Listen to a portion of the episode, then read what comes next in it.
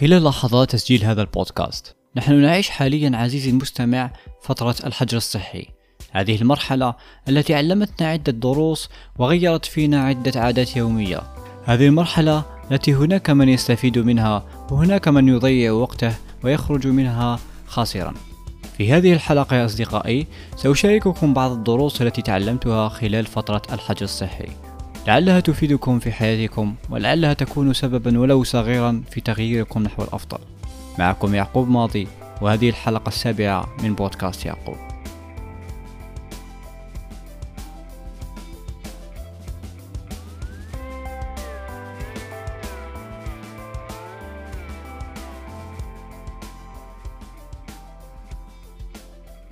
لعل أول درس أبدأ به الحلقة وهو ضع دائما خطة طوارئ بمعنى أننا نعيش دائما في حياة ثابتة بروتين ثابت أمور ثابتة. فدائما ضع في حسبانك أن هذا الأمر الثابت قد يتغير يوما ما. مثلا قد يكون مصدر دخلك في مجال معين. يعني ضع في تفكيرك أنه ممكن يوما ما يتغير أو يتوقف هذا المصدر الدخل فدائما ضع خطة بديلة أو ما تسمى الخطة ب أو خطة طوارئ هذه خطة تساعدك أنك دائما تكون يعني محتاط دائما تكون عندك خيارات متعددة. هذه الخيارات تخليك دائما مرتاح مع نفسك. فمثلا في فترة الحجر الصحي يعني عدة وظائف توقفت. فبعض الناس لم يجد مصدر دخل يعينه في قضاء هذه المرحلة فاضطر أنه يتعلم عدة أمور جديدة ويدخل في عدة مجالات جديدة. وهذا من الأصح أنه يكون من الأول يعني دائما يكون الشخص دائما يضع في حسبانه خطة ب مثلا يضع ميزانية محددة مثلا يتعلم مجال معين يكون خارج مجال مجاله الخاص وهكذا. يعني دائما يضع في حسبانه أنه ممكن يتوقف الشيء الذي يضع عليه كل ثقة أو الشيء الذي يركز عليه حياته. الدرس الثاني يا أصدقائي وهو مهارة التعليم الذاتي. هذه المهارة التي حاليا يعني لاحظنا أثرها الكبير في حياتنا. لاحظنا أثرها الكبير في تعلمنا الأشياء وطرق استيعابنا للمعلومات. يعني حاليا إحنا معتادين خارج الحجر الصحي أو في, في الحياة العادية أن نتلقى الدروس من معلمين نتلقى الدروس من برنامج دراسي أو أكاديمي أو دورات تدريبية. يعني نتلقى الدروس من أناس آخرين وفق برنامج معين وفق برنامج أسبوعي وفق يعني نظام معين. ولكن مع فترة الحجر الصحي الكثير من الناس أصبح يتعلم عن بعد يتعلم عبر الإنترنت وهذا التعليم عن بعد فيه عدة تحديات. مع أنه مميز من ناحية أنك تختار أن تتعلم ما تريد آه، المصادر متوفرة بشكل كبير ولكن من ناحية أخرى فيه تحدي كبير من ناحية التنظيم من ناحية آه، التركيز والانضباط مع برنامجك الدراسي من ناحية وضع برنامج دراسي مناسب لك. آه، طبعا العديد من الناس يشتكي من عدم الالتزام ببرنامج دراسي أو الفوضى في التنظيم والأمور هذه. فمهارة التعليم الذاتي مهارة مهمة جدا في حياتنا. خلال فترة الحجر الصحي أدركنا جيدا قيمة هذه المهارة ولعله العديد من الناس أو العديد من الفيديوهات في اليوتيوب يتكلمون حول مهارة التعليم الذاتي كيف تنظم آه، دروس اليومية وكيف تختار مجال. ولعلني أنا أيضا في إنستغرام تكلمت على بعض النصائح حول التعليم الذاتي لو ترجعوا post وضعته على الانستغرام حول أخطاء في التعلم أونلاين. يعني وضعت حلول جيدة للتعليم أونلاين. آه، لهذا أنصحكم أصدقائي أن مهارة التعليم الذاتي مهارة مهمة. يعني حتى لو خارج الحجر الصحي ستحتاجونها للتميز في مجالكم وأيضا للتفوق على منافسيكم في المجال وأيضا أن تصبحوا مصدر قوي في مجالكم وفي تخصصكم. الدرس الثالث يا أصدقائي وهو التعايش مع الملل وتقبل الانتكاسات. بمعنى ليست كل يوم أن تكون في ملل بطبيعة الحال وليس أن تكون كل يوم غير منتج آه، وغير ناجح في يومك ولكن بصفة عامة يعني توقع أن يكون فيه يوم أو يومين في الأسبوع يعني تكون إنتاجيتك فيه ضعيفة وهذا أمر طبيعي. لأنه في الظروف الحالية مع فترة الحجر مع غياب الخروج من المنزل مع عدة أمور متوقفة في حياتنا فالإنسان طبيعي أنه يشعر بالملل طبيعي أنه يعني يزهق من الروتين اليومي وهذا أمر طبيعي يعني ما ناخذوش فوق حده. يعني لما تكون في حالة ملل لا تعتبر نفسك مذنبا لا تعتبر نفسك أنك في حالة خطيرة أو أي شيء. يعني عادي تقبل الأمر عيش كما يقول لك عيش الملل تاعك. ولكن حاول أنك ما تطولش الفترة تاع الملل. يعني حاول أنك يعني يكون فيه أقل قليل من المهام المعتادة من عباداتك من واجباتك الروتينية القليلة يعني. يعني حاول أن تكون هذه الفترة ما تكونش كبيرة مثلا عدة أيام أو عدة أمور وحاول أيضا ما تشاركهاش مع ناس أخرين يعني لا تقوم بعدوى الناس بالملل تاعك. يعني حاول أن لا تشارك مثلا منشورات سلبية أو أي كلام سلبي أو أي شيء سلبي يخلي الناس تشعر مثلك بالملل. يعني حاول تريد تجلس مع نفسك تحاول أنك تريح مع نفسك ولما تمر الفترة عادي خالط الناس أو تواصل مع الناس أو انشر أي شيء تشوفه إيجابي أو تشوف ناس يساعدها. هذا فيما يخص الملل. آه، قلنا تعلمت درس مهم وهو أني أعيش حياة أعيش يوم أو يومين عادي أني نكون في حالة ملل أو في حالة إنتاجية ضعيفة عادي بكل أريحية. ولكن نحاول أني دائما نقلل هذه المدة ونحاول دائما أني نطور إنتاجيتي للأفضل. الدرس الرابع يا أصدقائي اكتشفته يعني أو أكدته في فترة الحجر الصحي أن أكبر عدو حاليا للإنسان وهو يعني أكبر موجه أو نقدر نقول أكبر عدو وهو الإعلام. آه، خاصة الإعلام التجاري أو الإعلام الذي يطارد أي شيء جديد ويلبس المعلومات ولا يقدم أي معلومات صحيحة أو معلومات متيقن منها. أو حتى أنه يضيف الأحداث فوق يعني حقيقتها أو فوق أمرها الواقعي. وهذا أمر يعني مضر جدا جدا لإنتاجية الإنسان. يعني يصبح يطارد أي شيء جديد في الإعلام. يصبح يطارد آخر الأخبار آه، لا يفرق بين الإشاعات لا يفرق بين الأخبار الصحيحة. يعني حتى وسائل الإعلام وجدت فرصتها في فترة الحجر الصحي أو فترة وباء الكورونا. آه، تداولت كل أنواع الأخبار آه، وضعت كل أنواع البرامج الإعلامية ولكن في الأخير يبقى الإنسان هو الخاسر الواحد. يعني يبقى الإنسان هو من يعني يركز ذاته فقط في الأفكار السلبية وفي التخوفات وفي الأمور التي لا غنى عنها والتي لا تفيده في شيء. بطبيعة الحال أنا لا أقول يعني ننهي الإعلام في حياتنا طبعا من المهم أن نعرف أخبار العالم نعرف أخبار البلاد نعرف أخبار العباد ومجتمعاتنا ولكن ليس يعني في كل دقيقة وفي كل وقت. يعني على الأقل تكون فيه نصف ساعة أو شيء موجز. يعني نشوف فيه كل يعني أهم العناوين الرئيسية. نختار بعض المواقع موثوقة مثل مواقع المنظمات العالمية أو مواقع وكالات الأنباء العالمية المشهورة. نأخذ منهم أهم العناوين. بعد ذلك يكفينا. طبعا يكفينا أنه نكمل يومنا في مهام أخرى. يعني ليس من الجيد أنك كل يوم يعني مثلا في ال social media ولا في التلفاز تتابع كل أخبار دقيقة بدقيقة. بعد ذلك تجد يومك يعني ضاع سدى ويعني كسبت فقط مشاعر سلبية وكسبت فقط تخوفات أكثر وكسبت فقط يعني ممكن أوهام أو أشياء تضر بحياتك. لهذا أنا اكتشفت في هذه المرحلة أنه الإعلام مضر جدا بحياتنا. على الأقل الإنسان يحاول يتوقف أو يقلل بشكل جديد الإعلام في حياته.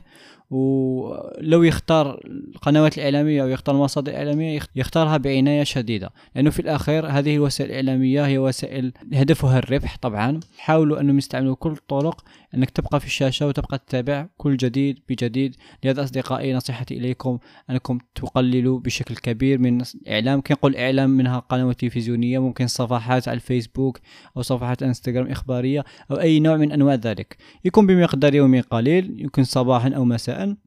وهذا نظن يكفي بشكل كبير أنه يحافظ على توازن حياتنا ويكون إنتاجيتنا بشكل مميز ومفيد. الدرس الخامس يا أصدقائي أن هذه المرحلة يعني فرصة لاكتشاف الذات فرصة للتأمل آه، فرصة لمراجعة النفس. يعني تراجع نفسك مع أهدافك التي سطرتها تراجع نفسك مع حياتك كيف تمضي تراجع نفسك من ناحية ماذا حققته حتى الآن ما هو هدفك ما هي غايتك. طبعا هذا هذه المراجعة مهمة جدا في حياتنا. هذه المراجعة تعلمنا كيف نعدل أخطاءنا تعلمنا كيف نرى حياتنا من زاوية أخرى نرى حياتنا من زاوية المروحية أو من زاوية بعيدة. طبعا المرحلة هذه هي فرصة لذلك مع توقف النشاطات التي ترغمنا أن نتنقل من المنزل. آه، هي فرصة أن نجلس مع أنفسنا نتدبر في خلق الله نتدبر من حكمة الله في كل شيء نتدبر أن كل شيء بيد الله كل شيء بتوفيق الله كل شيء بحكم الله وأن هذه الأمور كلها بفضل الله وتيسيره وتوفيقه سنخرج منها يعني أصحاء سنخرج منها بكل قوة وبكل تيسير. طبعا هي فرصة أيضا أنه ندعو الله يعني أن يوفقنا لكل خير فرصة أن نصلح طاعنا نصلح علاقتنا مع الله نصلح عبادتنا نحسن من تقربنا إلى الله.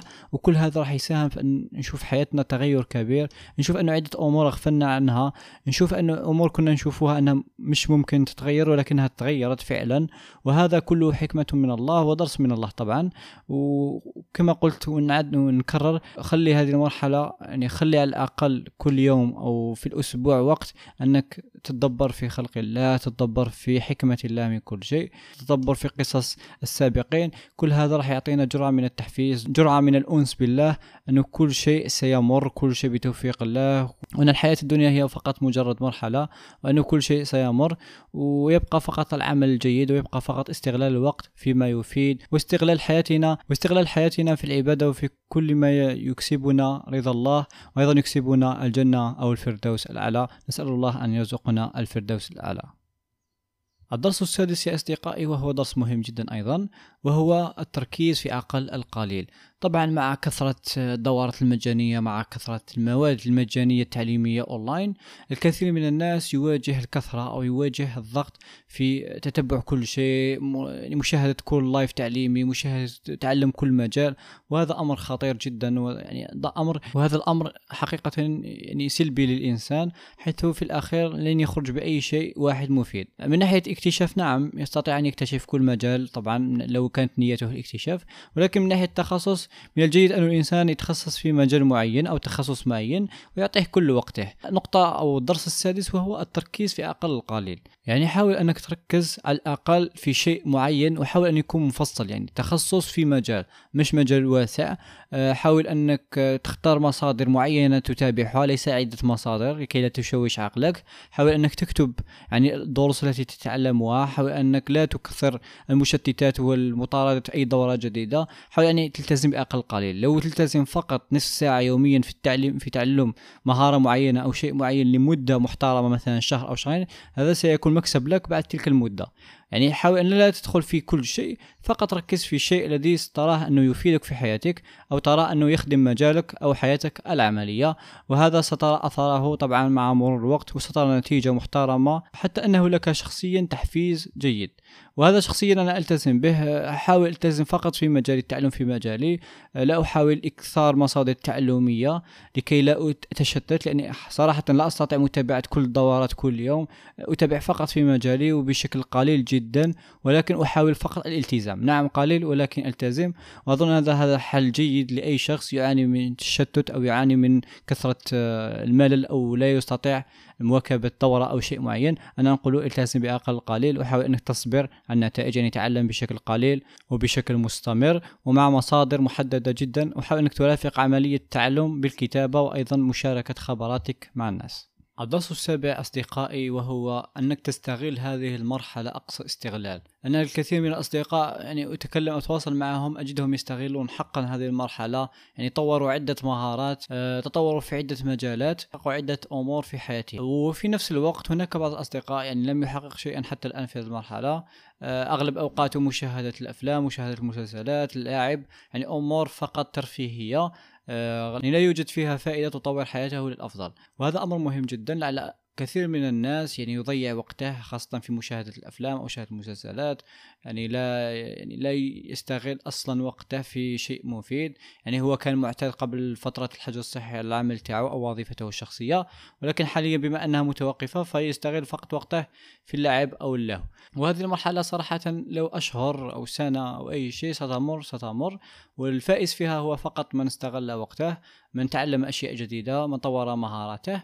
وفي الأخير يعني هو من, من يستفيد وقته هو من سيجد نفسه رابح في هذه المرحلة وأيضا يتعلم شيء مهم وهو أنه يستغل أي مرحلة تواجهه في صالحه. وهذا أهم درس تعلمته في هذه المرحلة أنه نحاول نستغلها في أقصى ما يكون.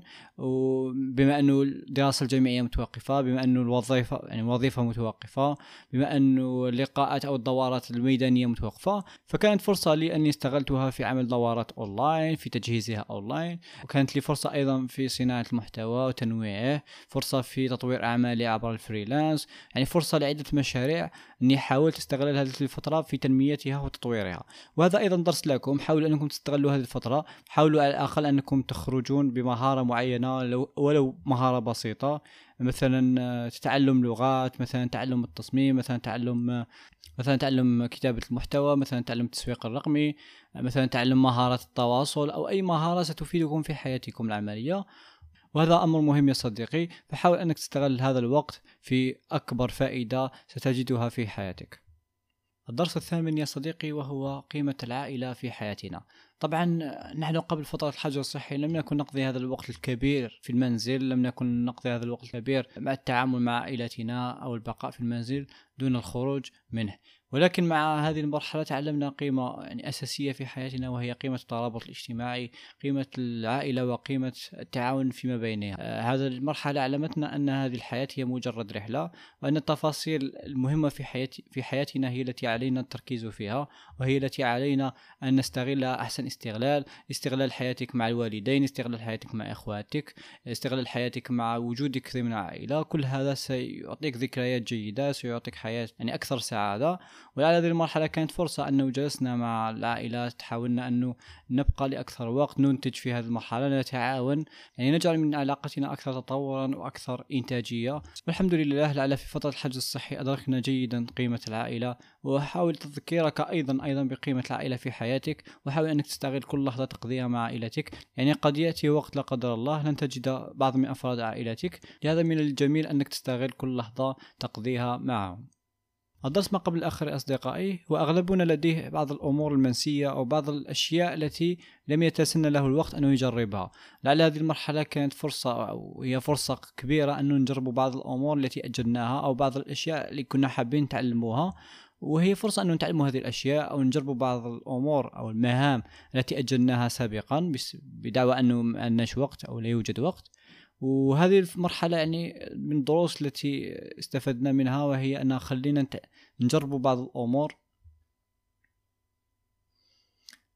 وهذه المرحلة خلتنا أن نجرب بعض الأمور المنسية أو المؤجلة ونشوف نعطوها فرصة من التجربة. ولعل الكثير من الناس جرب بعض الأمور التي أجلها وشاف أنه كان من المفروض أنه يبدأها من الأول ويعني ندم أنه لو بدأها من شكل.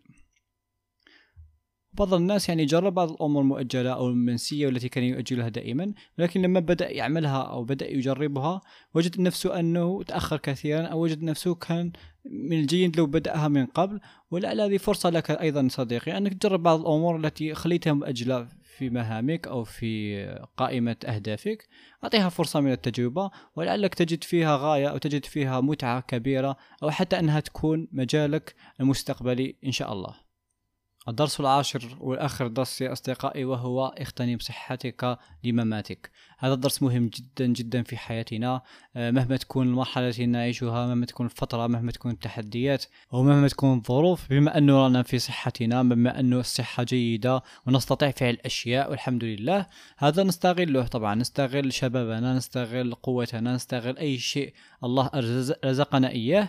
نستغله في فعل أشياء في تحقيق آه، إنجازات في تعلم أمور آه، في مساعدة الغير في كل شيء يعني يفيدنا في حياتنا لأنه لا قدر الله يأتي يوم وتمرض ستندم على هذه الصحة التي لم تستغلها يأتي يوم وتكبر في السن وتصبح يعني متقدم في السن لا تستطيع عمل أشياء كنت تستطيع القيام بها. لذا حاول أنك تستغل فترة شبابك في أقصى ما يكون لكي تكون لك يعني شاهدا وتكون لك زادا للمستقبل أو زادا لحياتك الأخرى.